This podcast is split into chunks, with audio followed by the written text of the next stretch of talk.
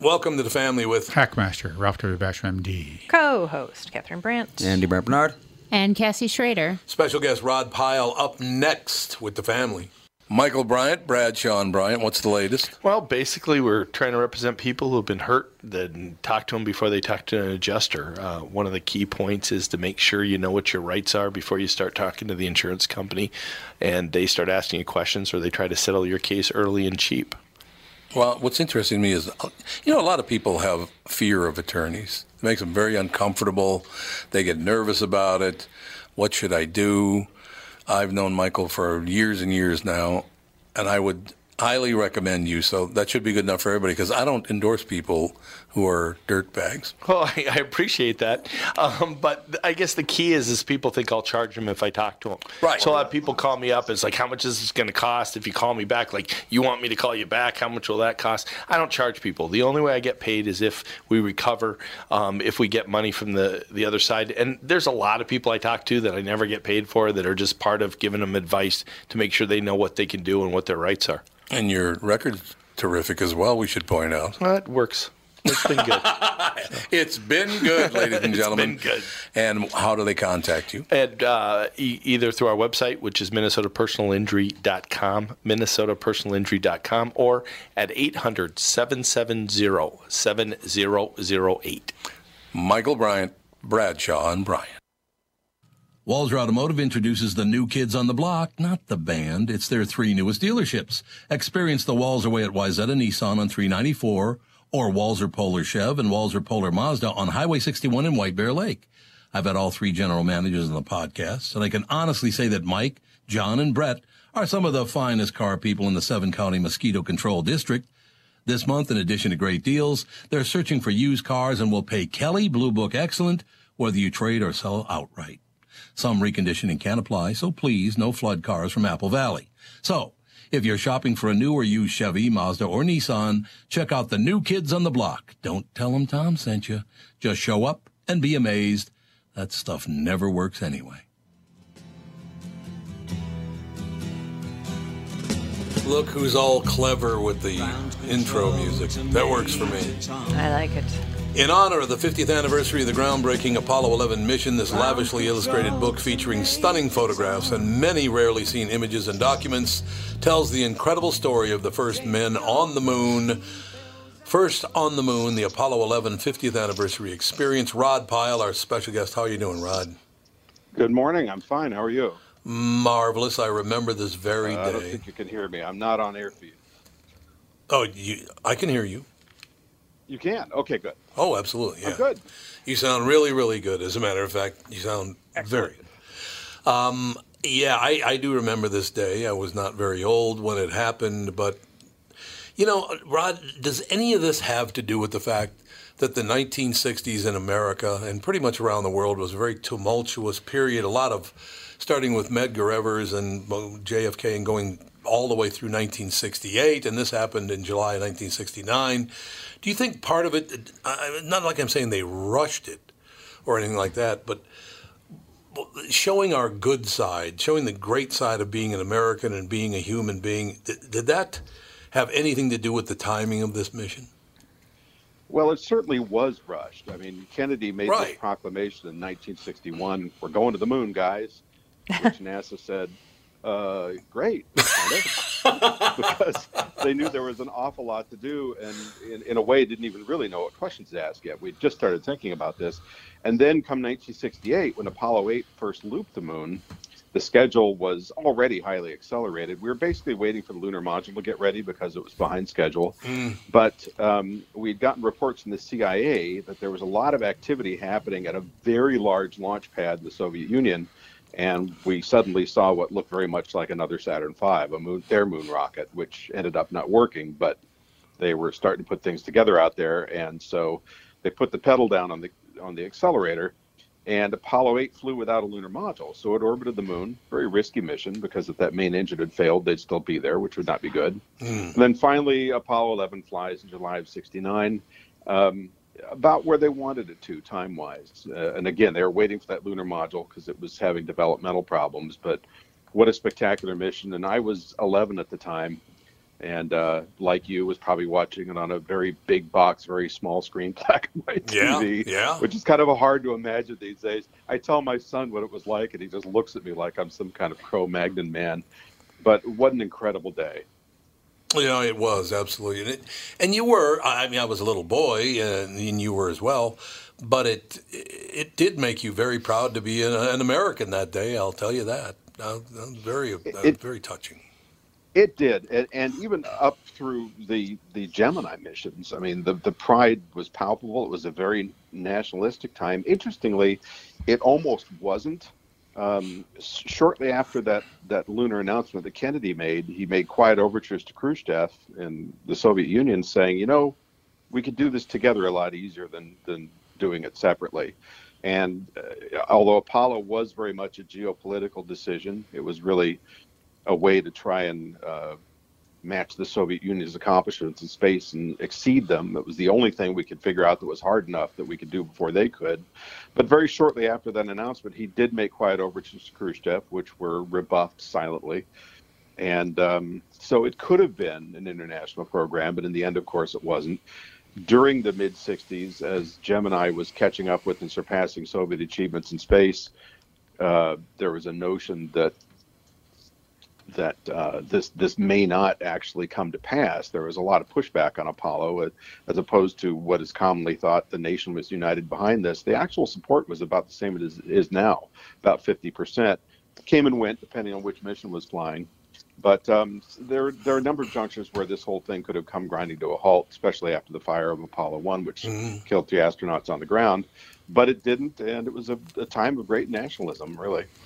It was. I remember it fondly. Do you uh, do you think that this is uh, the trip, the man on Mars is going to be a similar situation where it's going to be a national pride kind of thing, where maybe China uh, is going to start pushing to uh, get there before us, before Elon? that is such a hard one to answer. So, as as your audience may or may not know, Elon Musk has announced that he's building a large spacecraft called Starship. Now it's changed its name a few times, capable of carrying up to 80 people to Mars and back, and he has an aspirational date of 2024. Not many of us think he's going to make that, but that's what he's trying for. At the same time, the United States has been talking about doing a NASA-led human mission to Mars since really since the mid 1960s. That was supposed to be one of the follow on projects for Apollo. Could we have done it earlier? Probably. Could we have done it safely? It's hard to say. We've learned a lot more about long duration space flight. Mars is, if you do it right, it's a couple of years with the round trip and the stay time on the surface. So that's a lot of time out in that high radiation environment. There's a lot of radiation in space, and weightlessness is tough on the body. So I think there's a good chance it'll be a government-led program first, but Musk has certainly given them a run for their money. China said maybe 2040 on their side. They're really emphasizing the moon right now. They want humans on the moon. They want humans on the moon. One thing I would uh, I would tell Mr. Elon Musk, you got to pick your battles better because he's in a fight right now with Pablo Escobar's brother Roberto, which most people don't win fights with the Escobar family. I will tell you that. Yeah. Well, and and has sued the Air Force in the past to Yes. gain access to bidding on on flight contracts, which I think was a legitimate beef. Right. But um, you know, it's tough when you sue your clients. No doubt about it. You know, I, I, I do remember sitting, like you said, the television, the the television itself was the size of your house, and then the screen was about the size of a dinner plate. But, but other than that, it was. And one thing I did, I, I did ask my mother when we got our very first color television. I said, "Do you think the colors will ever be like the same as they are in life?" Because the colors, the tints, and were way off. It was like, And they still are off. they still are off. That's true. Uh, that's interesting stuff. But it was And, and we were supposed to have uh, color television from the moon on the second Apollo landing, Yeah. Apollo 12. And as you probably remember, that, that lasted about eight minutes until Mm-hmm. the camera was inadvertently panned past the sun and burned out, and it turned into a radio show. So we had two spacewalks of a couple hours each. Um, yeah. CBS had a couple of, uh, of Grumman employees at the Long Island plant where Grumman had built the lunar modules in a beautiful concrete moonscape they used for training with a full scale lunar module. So most of us watched CBS. ABC had to scramble and run down to, as I understand it, Western Costume in Hollywood to get a couple of oh, moon suits that weren't quite right. Oh God. backdrop. NBC, however, was the real loser that day because they had, for some reason, hired the puppeteer that did the marionette sequence in The Sound of Music, and so the NBC simulation looked like something out of Thunderbirds Are Go. We had marionettes on the moon with hammers taped in their hands, and of course, every time one of the astronauts, uh, you know, either Pete Conrad, or Al Bean during the moonwalk would say, "Hey, hand me the hammer," you'd have to cut away to a picture of the Earth, and then cut back to these puppets with a hammer taped in their hand, kind of lamely banging on something. So it was not a great moment. But but soon after we had color TV, and that was that was incredible. Yeah, it was soon afterward. You're absolutely right. Why do you think, Rod? We're talking to Rod Pyle about his book, First on the Moon, the Apollo 11 50th Anniversary Experience.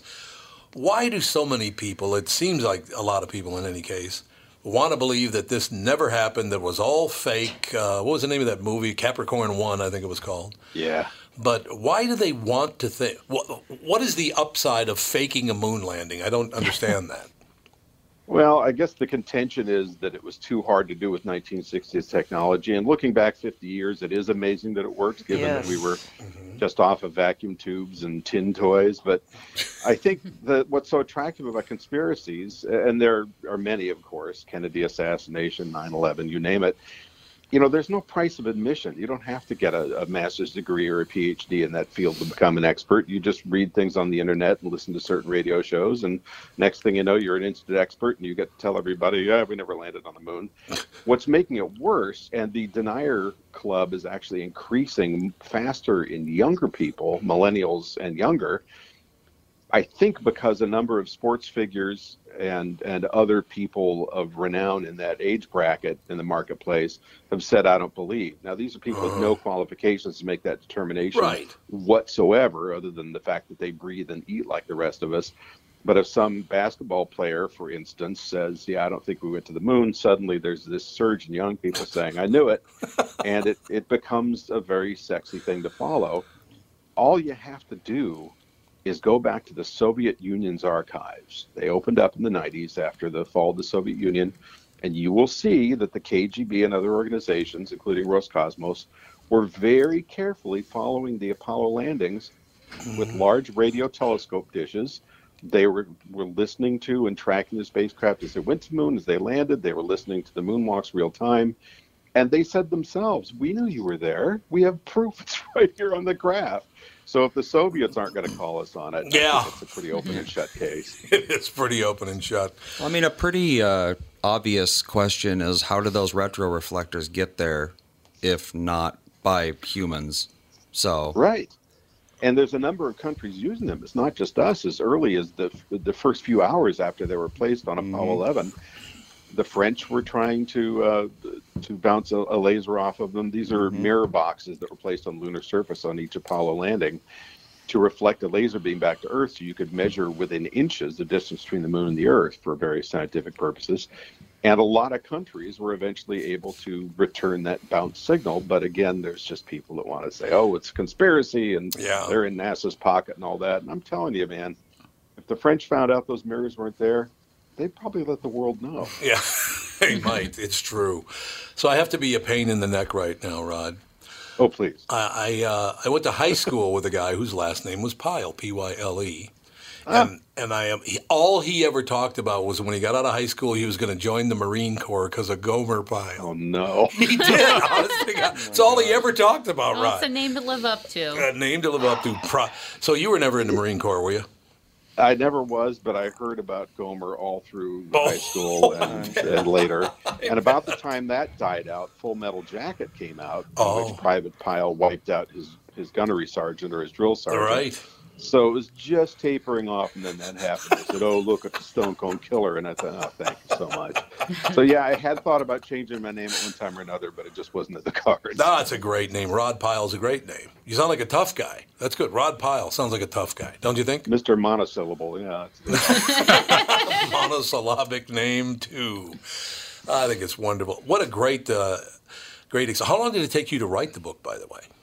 That was a couple of years. You know, Yeah. I had uh, written two or three other Apollo books before this and had the benefit of spending a lot of time in the National Archives, a lot of time in the Johnson Space Center archives, talking to moonwalkers, collecting photos, both physical and online. So I had a pretty good head start with all this material, uh, right down to to scans of original documents. I scanned probably I don't know close to a thousand documents at these various centers, including a really neat little museum called the Kansas Cosmosphere in Hutch- Hutchinson, Kansas.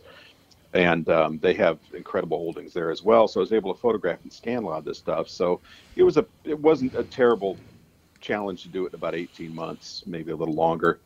Um, and it was just such great fun. I mean, to actually get paid to roll around in this stuff and Yeah. go through it all again and do transcripts of the downlink and so forth. And I got to add one thing. I probably listened to the downlink from the Apollo 11 moonwalks, uh, I don't know, 40, 50 times. And that Neil Armstrong is not the one we saw in the movie First Man. He was not a stumbling around, depressive, quiet, monosyllabic guy. He was actually somewhat glib. He was quiet, but he had a very wry sense of humor. When he had things to say, he said them with passion. And if you listen to the downlink, he and Aldrin were both giddy. They were not close friends, but they were having a fantastic time up there, and you can hear it. It's nothing like that mythologized version that they had in the movie. So I was a little bugged by that, I have to say. Yeah. Why do they do those things, you think, Rod? Well, there was a book called First Man by a very brilliant guy named Jim Hansen, uh, who's a, a scholar, and he wrote a very long, I think it was about 500, 400 pages, um, biography of Armstrong with extensive interviews with Armstrong, which are hard to get. And, you know, that kind of set the, the key notes for the movie. But then I think the director kind of took it off in a different direction, as I said, this sort of mm-hmm. mythologized mm-hmm. version of Neil Armstrong, and made this decision to really focus on the death of his young daughter and focus mm-hmm. on the hospital bracelet. And that sequence where Armstrong tosses the bracelet in the crater uh, during the moonwalk really has no basis in fact. There's a suspicion that he might have, but he never said so. And Jim Hansen never claimed that. So it's just one of those dramatic inventions that made for a powerful ending for the movie, but may not have actually happened. So that's always kind of a problem for me. Rod, it always works out for me when I interview someone and I learn things and I have a good time and have a few laughs. So you filled all the all the criteria. Thank you, sir. Thank you. Rod Pyle, P Y L E. The book is called First on the Moon: The Apollo 11 50th Anniversary Experience. Thank you so much, sir. I'd love to talk to you again sometime. Great pleasure. Let's do it soon. Thank you, sir. We'll be back with the family. It's Tom Barnard with North American Banking Company CEO and my buddy, Michael Bilski. Michael, let's say somebody has a plan to expand their business this year. How can North American Banking Company get that job done? At North American Banking Company, we'll take time to understand the customer's needs and wants and their plans for the future. Once we have a good understanding of that, we'll try to solve their financing dilemma. We won't take a cookie cutter approach to any financing situation. Wonderful. So if I need cash to expand my podcast, you got a plan for me too? No. God, thank you. I see where this is going. Well, we love working with you. We can help any business, including a podcast that's already very successful. Who's better than you? That's what I want to know. I You still are. never liked you though. You are. No, I never. Don't try to make up. I don't. Why not bank with my banker, North American Banking Company, a better banking experience, member FDIC, and an equal housing lender? Tom Barnard here for Whiting Clinic LASIK and Cataract. There's no better time than now to ditch your contacts and pitch your glasses. Whiting Clinic is the place I trusted to do this for me, and it's not just me. There's a reason Whiting Clinic is the number one LASIK practice in the United States. Dr. Whiting's unsurpassed experience, the most advanced Contoura laser technology, and lifetime coverage are all backed by Whiting Clinic's best price guarantee. Being the experts they are, they wanted to make sure you have the very best for your eyes, just like I did. Call now for Whiting Clinic's $500 off LASIK savings. If you're like me, not a big fan of glasses and contact lenses, then it's time you found out if you're a candidate for LASIK. And Whiting Clinic is definitely the place to go. Call 855-554-2020 today or visit whitingclinic.com to set up your free LASIK consultation. Remember to tell them that I sent you and save $500 on your LASIK. Offer good for a limited time. Call Whiting Clinic for details. Good for both eyes only. Cannot be combined with any other offer.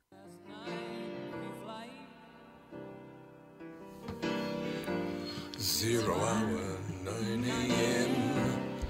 I haven't seen this yet. Rocket Man. I just saw it this last weekend. What'd you think? I liked it. Dave didn't like it as much. Well, I mean, he liked it. It is kind of depressing, you know. Oh, yeah. But I, I liked how it was done. Okay. Yeah. I think I'll, I'll go see it. Was it? Elton John, he, he liked the drugs too for a while, didn't he? Oh, oh that alcohol was and that drugs. was really prominent in the movie. Yeah. Yeah, well, that's a depressing kind of a thing, Yeah. you know, Yeah. you know, being confused about your sexuality, you know, drugs, alcohol. I mean, that's rough. That's rough stuff. And they really emphasized that in the movie how he struggled I know. greatly with that, and people taking advantage of them and stuff. But I really liked it. I mean, I don't know if you want to spend the money to see it in the theater. I mean, it'd be Oh, great really? to see at home on, you know, Okay. you know, on your TV. It's Yeah, we have your Prozac nearby. Yeah, there you Yeah, your go. antidepressant nearby, so that when you're wa- oh man, I could I in can't your watch that. It's too sweatpants sad. with Too your sad. all your uh, um, ice Cheetos? No. cream and tissues. I suppose. Did you see yesterday? yes, I loved it. Oh, that's right. We talked about. it. Yeah. Did you see it? yet? No, I haven't seen it yesterday. It's Oh, it was really so good. good. It really is good. Really It's good. it's like a feel good movie. It is. Yeah, you actually are happy to Yeah, be there. you're actually happy to be there. I just loved how he had to Google everything. Oh my god, that was so funny. He did. He had to Google everything. And what was it again? That there's some of the great ones. What the hell? Well, it was Coke, Coca Cola. oh, Coca Coke. That was Cola. Yeah, that cocaine. What's a disappeared. Coke? What's a Coke? What's a What? Coke? And all of a sudden it pans him to go and Googling, and he's like, what the heck? Yeah, all what happens is they Yeah. lose power. The world is the whole Yeah, world for not power, very right? long. Yeah. yeah, it was a, a worldwide blackout for like 12 seconds. And when he, they came back, only he remembered there were the Beatles. Nobody else had ever heard of the Beatles. And he was Coke. an aspiring musician.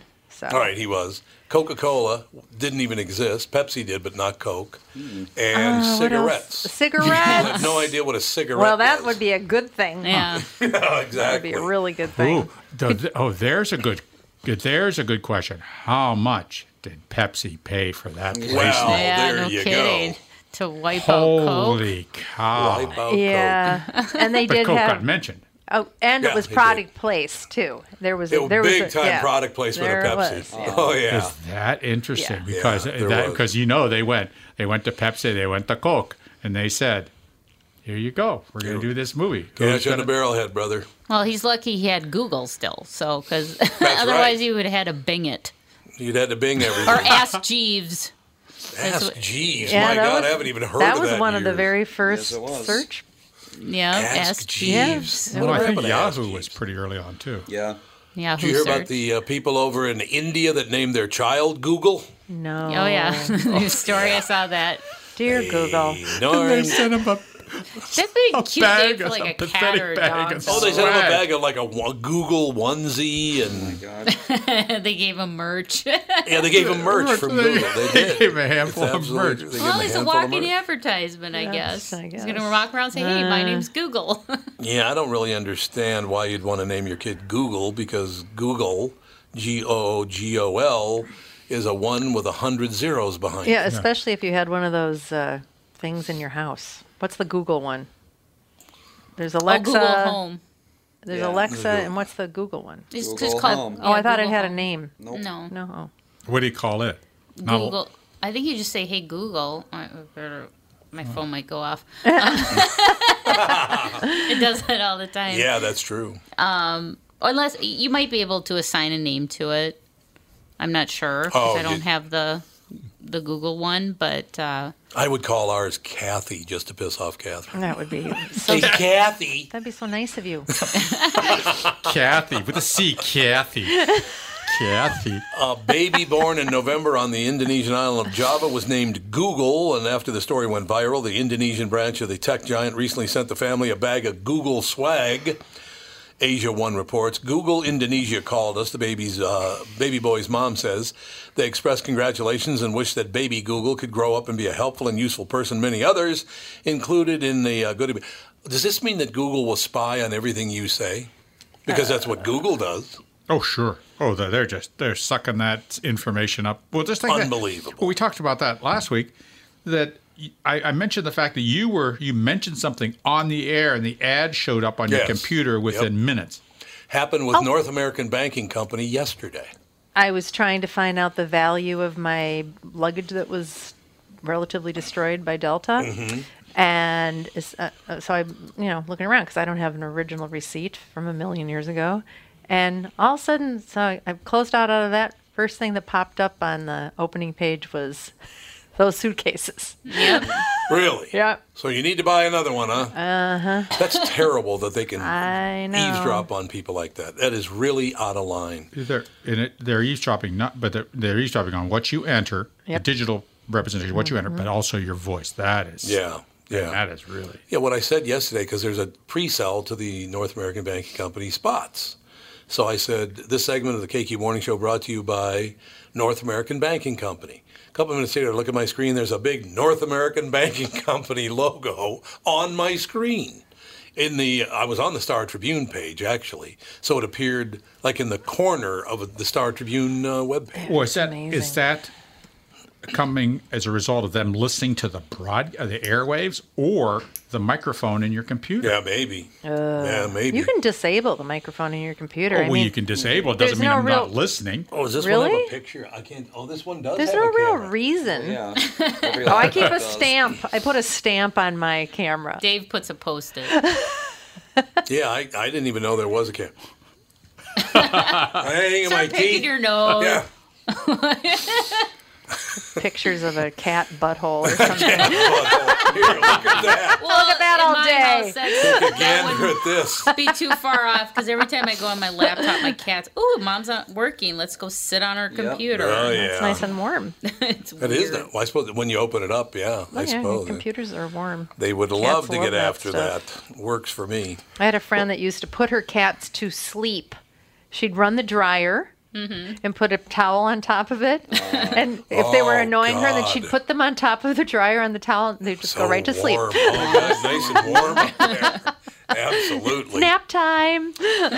Somebody explained to me what the hell an alligator was doing in Chicago. You hear about this? Probably released from somebody Yeah. who decided that that would make a great pet. And I'm not going to use its name in the beginning here because whoever named it is a pain in the ass. Dundee. It, it took a week, but uh, the alligator's finally out of Chicago's Humboldt Park Lagoon. Chicago police confirmed to CNN that the four to five foot long American alligator in Chicago Oh. Well, Nice. was caught sometime between Monday night and Tuesday morning by Florida alligator expert Frank Robb. Oh, we've had him on the show. He's a good guy. Got too big for the bathtub. Surprisingly, Robb used a fishing rod to catch the creature, reports NPR. One cast and done, says Robb, who became a celebrity of sorts in the city during the hunt. He used a strong line, and the hook snagged the animal's tail. Is what happened. City officials believe the animal was an illegal pet, as a resident uh, suggested early on. You think? Animal Care and Control Executive Director Kelley Gandurski previously said the gator, spotted by a photographer early on July 9th, would be moved to a permanent home in an appropriate location. The city had closed part of the park near the lagoon, and Robb spotted the alligator kind of hiding in the lily pads, says a city official. I don't, they don't say who nicknamed it, but uh, the name of the alligator was Chance the Snapper. oh my god. Chance the snapper. Chance the Snapper. Wow. Chance the Rapper, Chance the Snapper. What's the difference? I saw a thing too. A, a crocodile yeah. came up on the shores in Hollywood, Florida. A crocodile. Oh, It means it migrated from. Yeah, I was going to oh, Well, say. aren't there- Oh, I think Oh, there they're are crocs. crocodiles in Florida. there are? I don't no, just so. alligators. Well, alligators are like native to that area. Yeah, but I'm- alligator, but I thought there were crocodiles Every there once too. in might while- be. You might be right. Well, I know every once in a while, I know that it's been known that some of the crocodiles will migrate. Well, what's a caiman? Is a caiman a crocodile? Yeah. Yeah. Because they have those down in like the Cayman Isles and all that kind of stuff. there are crocodiles in Florida. there are. There's not many of them, and they only inhabit salt water. Yeah, because they only like salt water, and most of Florida's inland water is fresh water. Yeah, and Right. this was like a huge crocodile that came up on. shore. Can you imagine? No. Oh my god, it's bad enough you have to worry about wandered up. sharks. Now you got to worry about croc. I just saw the movie Crawl too. Oh, oh, I heard that wasn't very good. It, it was okay. I mean, it's it was it is what was it is. bad. It's not as it was bad. It was I mean, bad. you're, You you can't are, no, it was bad. Barry Pepper's in it, and I like Barry Pepper, but it, it was okay. Oh, I, li- I do like Barry it, Pepper. It didn't have the same pull that Jaws did, you know, or No. Lake Placid. Or did it have the same uh, pull is Sharknado. Yes. Whoa, That's well, the big sure. No, it's not as cheesy as Sharknado. I Love Sharknado. It's not as cheesy. Cheesy. But not as cheesy. I, it was okay. I mean, it would be Oh, fine man. for like a night, like a red box rental type Yeah. of thing. I wouldn't Yeah. Box. spend ten dollars Oh, on a they're still all over the Dude, place. this is Believe it or not, century. believe it or not, they're still all over I the we place. use Redbox all the time. Yep. Ixnay. You still have a player? Mm-hmm. What? Oh, Are we allowed to say? No, I just I didn't want to. For our next holiday, I bought you a VHS player, so I don't want anybody finding it out. you got Hey, it. those are get, those are coming back. I remember in How are they 19. back? Why were you the can't even get them? They were terrible. Can you buy it VHS now of things? They're expensive to buy one. Did I still have my the original one that Joe McFadden gave to me for Christmas? the one that was the first size came of a out? conference It room was the size of this table. Huge. It weighed. I swear to God, it weighed sixty pounds. Well, it was solid state. It was solid state, baby. But you'd push a button and out of the top came the thing, and then you put the. Yeah. the oh, we thought that thing was down. pretty cool. Oh, look, we can watch movies at home. cool. I know. Back in the, the Where's my carrot? It only ate. It only ate tapes about every five seconds. I know. Exactly. Well, back in the early '80s, my grandfather put all of his stock into Betamax Oh, oh because he thought Betamax was going to like outbeat Betamax. v- VHS. So all of our home movies, all the movies that we bought, you know, like the old classic Hollywood mm-hmm. movies, he mm-hmm. bought on Betamax. Okay, what is Betamax again? I don't even It's remember. basically VHS, but a little bit Smaller. smaller. Yeah. And it was a oh. Sony product rather than a and it was JVC expensive. product. Yeah, and but VH what VHS outbeat Betamax, and now you. Wow. I it's Because the it was movies were much smaller. You could have. And they were higher quality. Betamax could They were- only record 60 minutes, though. Oh, VHS could do 120. There so you basically, go. Betamax was useless for movies. That's and it true. was and it was cheaper. So So that would have been good for home movies or whatever. Yeah. yeah, mm-hmm. economically it was cheaper for families to own a VHS versus Oh a yeah. Betamax. Yeah. So yeah, but yeah, he put all the stock in Betamax. That was a big flop. Well, oh, that's dear. too bad. Why didn't they adjust that and and bring it out to 120 minutes? Why didn't they fix that problem? Because that it was magnetic tape, so they would have had to make the tapes bigger, so all the Betamax oh, players Oh, wouldn't be able to fit they them. weren't And big enough. Yeah. Yeah. Oh. that was a stupid idea. I remember Yeah, then there, there were the yeah. horrible laser discs for oh, a while. God. Those were Quadra- huge. That was- Quadraphonic and yeah, all that that. was supposed to be super cool. Those did not last long. Well, it's, Laser discs. No, they did not. the ad, the acceleration of technology is Oh. so interesting because a friend Yeah, of mine yep. had a phone in his car. Mm. It was built into the Mercedes. It was built into the mm-hmm. Mercedes. That's Yeah, it like had a an mobile phone. antenna for it and was, everything. but it was built in. You had to, you just you had your number there. People like a call home you. phone, Yeah, it was like a home like, phone right? in your Yeah, car. yeah. yeah. That was only about two or three years that model was available because the, the flip phone started to come out. right. It's, it's, it just was. It just goes out of out of uh, not fashion, but it goes out of uh, Becomes use. obsolete. It's obsolete. Yeah. Yeah. We just Yep. watched Twister, 1996, I think, and the like high-powered doctor. She had a cell phone, and no one had ever seen one before, and it was obviously it was huge. Yeah, Yeah, with the pull-out and you had to pull out the Oh antenna. God, and- Okay. Tom what- had one of those too. It was like Yep. a Oh, yeah, suitcase. doing? For someone that hates technology, he always had the he always had the newest and greatest thing. That was Bo Siegel's fault Why? because he always bought it first, and then he go, "Look at this." Ah. I go, "Oh, damn it! I had to keep up with the seagulls. Keep up with the Seagulls." yeah, Mm, I get it. Flying with the Seagulls. With Bo Siegel, you're absolutely right. Oh, by the way, Bo Siegel sent me a text message. He said, "Man, you look great in your European photos." So are you are you posting nice photos of me or something? I always try to make everyone look as good as I can. Oh, try. As opposed You to think it is- my daughter, that it's like if I look like a Neanderthal gargoyle, she'll post those. Oh yeah. Well, there is that. You're I absolutely. think she right looks for bad ones. Eh, possibly. Either that or I just am not photogenic. I'm not sure which one No, I'm pretty sure you're photogenic. I think photo, being photogenic is not a problem for you. I absolutely Oh, true. She seems to be able to find really bad ones. See, look, we only got 30 seconds left in this segment, and we have a guest coming up, and we haven't mentioned the, the fight between the squad of four and Donald Trump at all. Oh, goody. I'm glad. Oh, what do you Let's think of that? Let's not do that. Well, Charles is ready to go when we get back from the break. Oh, okay. Well, that'll be great. I like that, as a matter of fact. We got about 10 more seconds in this area. Oh, geez, Judge may have just saved Monsanto $55 million. Mm. That's something I want to talk about tomorrow. Bayer mm. still plans to appeal March verdict over Roundup's alleged link to cancer. Is it beyond allegation now? I, I don't, don't know. know. We'll take a break, be right back. Special guest up next with the family. What are the things you want to avoid when it comes time to sell your home? Hey, it's Tom with my realtor, Chris Lindahl. If you're like most people, it's things like open houses, staging, decluttering, repairs, maintenance, and all the people coming through your house. Hey, Tom, the Guaranteed Offer program from Chris Lindahl Real Estate was created for people like you so that you can avoid the things that you don't like doing when it comes time to sell your home. We have been presenting offers for homes in most price ranges. Homeowners are loving our guaranteed offer program, especially how much money they are making on their home sale without the inconveniences. So, this program is for all price ranges and conditions, including perfectly maintained homes? Most homes do qualify. To see if your home qualifies, go to chrislindahl.com and click Get Offer right now. Will you be the next homeowner to accept an offer from our guaranteed offer program? Find out now.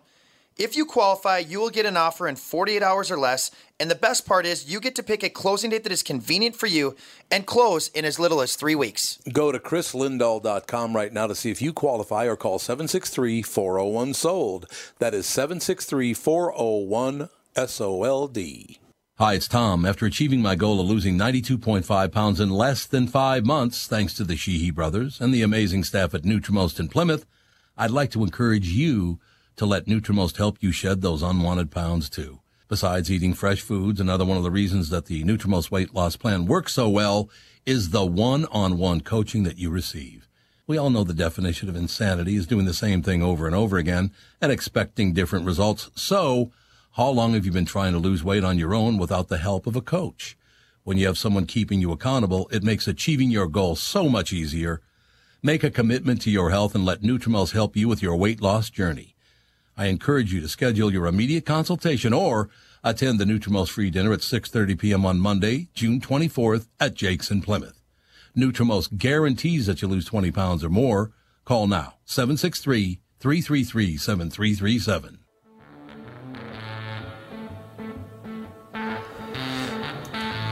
Norman Greenbaum.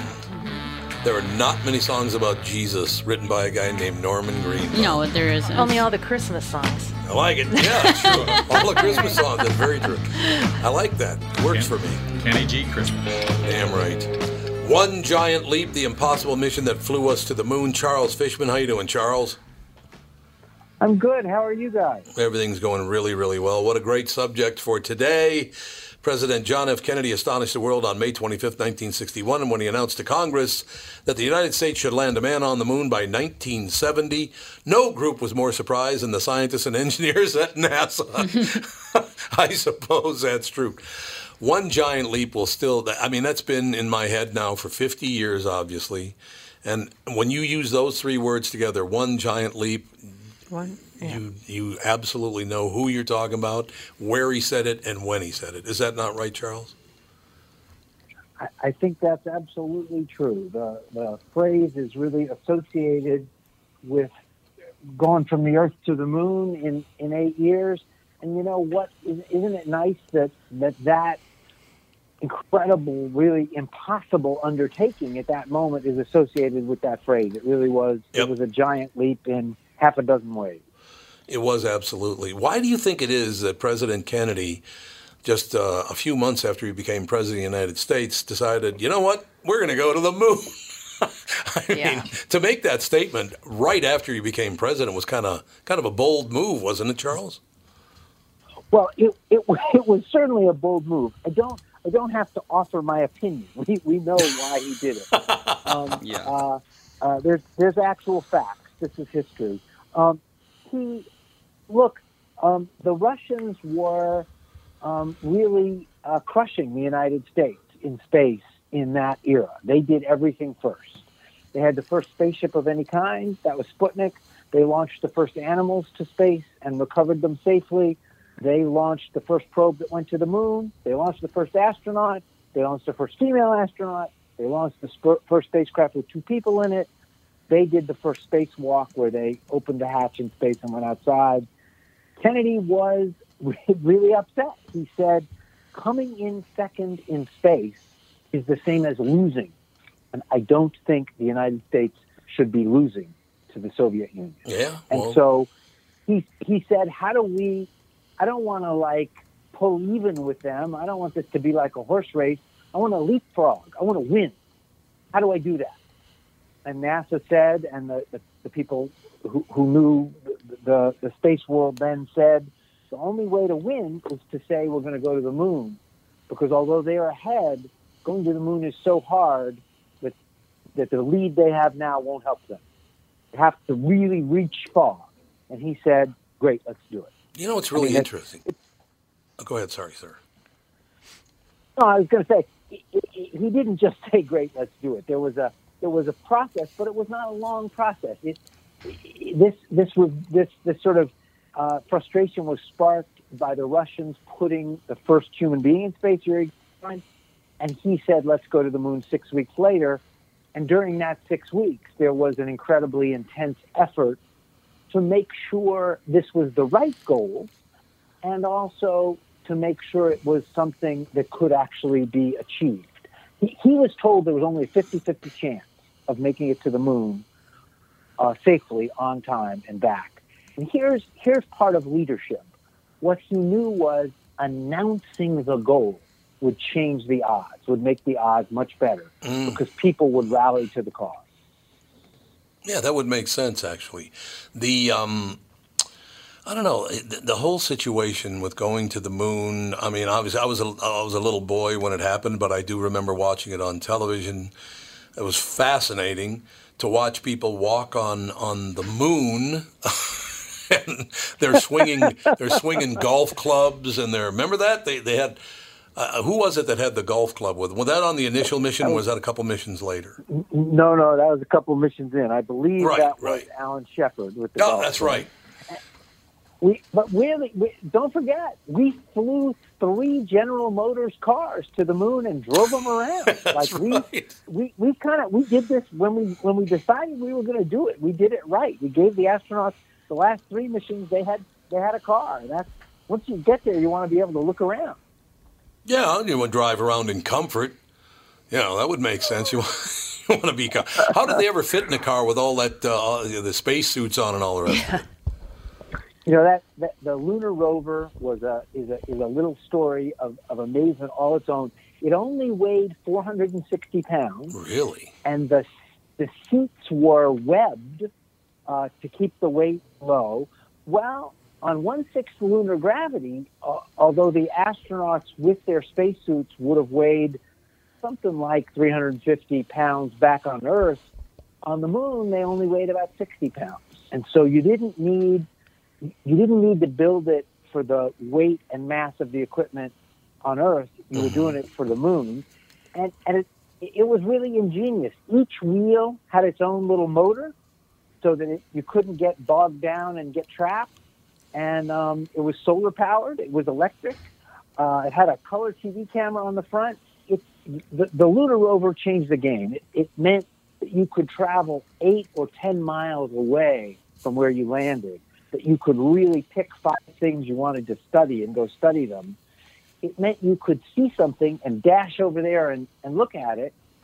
And you know what? It was also just a heck of a lot of fun to drive. The astronauts loved it. It was a kick. They, you can hear them laughing while they're driving it. It was so much fun. Um, you know, I've never heard anybody go in depth talking about what it was like to be, you know, among the first people on the moon. It's been talked about, but as far as like really getting inside some of these guys' heads and how did it actually feel, how did it affect you emotionally and intellectually, and uh, that's a fascinating story. What it must have felt like 220,000 miles away, standing on the moon. I, uh, you, I will never know what that feels like. It had to be amazing. Well, you know, you've maybe you've stood at the Grand Canyon. Maybe Mm-hmm. you've stood at the foot of a glacier. Right there are. Look, if you go out to the deserts of of the Great West, Arizona and Colorado, in a in a in a kind of isolated place at night, and look up at the sky, the sky is truly amazing. So you can you can have a kind of incredible experience here on Earth only 12 people have been to the moon. And they were both one kind of personality at some level. Eleven of the twelve were military, U.S. military pilots. Mm-hmm. So that's a that's a particular kind of quality of person. But they also reacted very very differently. You know, they all had they, those twelve people have written eighteen books. Um, so if you want to if you want to know how they felt, you can you can dive in you know, Buzz Aldrin was the second man on the moon. Mm-hmm. He loves talking about the experience, but he also came back and, and had a big struggle. He was an alcoholic. He got divorced. He, he really had to sort of figure out how to cope with it. Neil Armstrong was sort of the the smart choice to be the first person on the moon, but he didn't enjoy having been the first person on the moon. That is so no. clear he he did everything that people asked him to do. He was great when he came back, gracious, smart. He didn't he didn't vent frustration or anything, but he wasn't enjoying it. He did want to be the center of attention, and he was the center of attention for the whole rest of his life. Yeah. So, yep. you know, one of the one of the guys I I don't have all the names right in my brain. One of the guys became a painter, and Alan Bean. That's Alan Bean, and and sort of did just what you're talking about. He really absorbed right. the emotional experience of right. going to the moon and turned it into art. He said, I want to try and convey the feeling that I had by, by, by doing paintings that conjure that feeling in you. So uh, I, I flew in zero gravity to write the book. That's not the same, but wow, pretty that close. Was a, that was yeah, no, no, but it was a while and one. I mean, I wanted but that's why I did it. I did it just to get the tiniest taste of what that space travel experience was like as I was working on the book. And also, it's more fun to fly in zero gravity than it is to go through the archives of NASA. So I thought it was time to have some fun. Charles, Charles the reason I, I ask you that is you look at, and you already talked about the fact that Neil Armstrong was kind of. Uh, uh, kind of very laid back guy and kind of a private guy, and that's the way he handled the whole situation. And you know, painting, uh, doing paintings to try to bring out your feelings about being on the moon. But you mentioned Buzz Aldrin, and I've talked to Buzz a few times. He's a very nice guy, but what I asked him one time, and he actually laughed at this because he's got a good sense of humor. I said, "You know, you got one guy who's very doesn't want to talk a whole lot about it. Buzz, you went to the moon, second man on the moon. You came back, drank a lot, got divorced, and got in fist fights. All right. Remember that? He got in all these fist fights all the time. It's like, Buzz, what are you doing? And what did he say? He just said, "Hey, you know, that I was that was Buzz before I was on the moon, and it's Buzz after I was on the moon." That's basically what he said. Well, just just to be fair to Buzz Aldrin, he also has a doctorate from yeah. MIT. Yeah. And and he his thesis is about how you fly in space, and it was considered so brilliant and so insightful that it really became the handbook down at, at Houston, down at the Manned Spacecraft Center, for helping other astronauts learn how to do that. So he, he, he does now, in his 80s, he has this reputation for being a little bit wacky, but he was also he was also brilliant. And in fact, the, the, the best, widely considered the best book um, about going to the moon was written by Michael Collins, who was their crewmate on mm-hmm. Apollo 11 mm-hmm. and didn't land. He he went you know, he stayed in orbit. But but really beautiful, uh, beautifully written account of what it was like to become an astronaut and what it was like to fly in space. You know, the, my book is about the other end of the equation. My book is really devoted to the people back on Earth. There were uh, almost half a million people, 410,000 people worked just to send uh, 21 guys to the moon uh, 11, 11 missions, seven of which made it to the moon, or, or depends on how you count. And 410,000 people, more people working on going to the moon than fighting in Vietnam for three wow. years of the war. And so wow. the, the, the story is almost always told from the perspective of the astronauts, and that's, mm-hmm. that's understandable. But I really wanted to bring to life the people who made the lunar module and the people who sewed the spacesuits, those kinds of people as well. You know, I always ask this question, Charles, when we talk about um, the one giant leap and all the rest of it. Why do some people want to believe it never happened? I don't understand that. Well, that's that's that's that's a better question than um, is it a conspiracy? Why do they? Right. I think I, I don't I don't know, and you don't want to be condescending. I don't. I haven't spent you know a month interviewing people like that, which is as a reporter how I would typically try and answer that question. I would like go to them and say, "Why do you think that?" Right. But but the sense you get is that they are simply skeptical of the government. Um, it's it's it's a it's a ridiculous thing to think. It's it's not just ridiculous; it's so disrespectful mm-hmm. to those 410,000 people who devoted a decade of their life to making this happen. Not not to mention Buzz Aldrin might come and punch you, but um, but here's very here's good. the thing. Here's the thing. This was a race with the Russians, with the Soviet Union. When Apollo 11 got to the moon on July 19th, the day before the, the landing, there was a Russian, there was a Soviet um, unmanned robotic probe in orbit, Luna 15. It had been launched two days, three days before Apollo 11.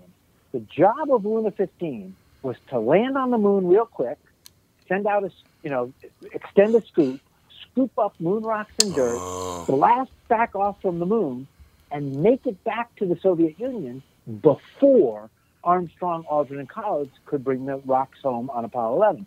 Then the Soviets could say, we got the moon rocks 1st Mm-hmm. and we didn't even need people to do it. And unfortunately for the Russians, Luna 15 crashed into the side of a mountain that they didn't know was there. And so oh, Whoops. it didn't, mm. it, a sister ship succeeded a year later. But here's the point. If we had faked any part of this, the Russians would have announced it Correct. in- instantly. And you know what? They would have announced it with joy, with satisfaction. Oh yeah. Because right to the end, they were racing us in their own way that they were still capable of. There is no way the Soviets would have kept a quote unquote secret. So you could think whatever you want. There was no conspiracy. And you know what? I want to live in the world where this happened Yes. because that's a world where ordinary people, people just like you and me, people just like today's Americans, did this almost unimaginably challenging undertaking. I don't want to live in some pinched world where there's a conspiracy and they did it on a TV set. That's it's not true. It's disrespectful, but it's also a strange way. Uh, prove to me the American Revolution happened. Yeah. Right. I don't know. Maybe the government made it's a good story. Maybe the government made it up to make us all patriotic. How can I you like prove it. it? Ladies and gentlemen, one giant leap, the impossible mission that flew us to the moon. And by the way, Charles, your answer is every smart guy I've asked that. That's the exact answer they give. Why would we do that? And why would the Russians not rat us out? Very good answer, Charles. Exactly. Thank you, sir. My pleasure. Thank you, guys. Have a great day. Charles Fishman, One Giant Leap, the impossible mission that flew us to the moon. We'll talk to you tomorrow with the family.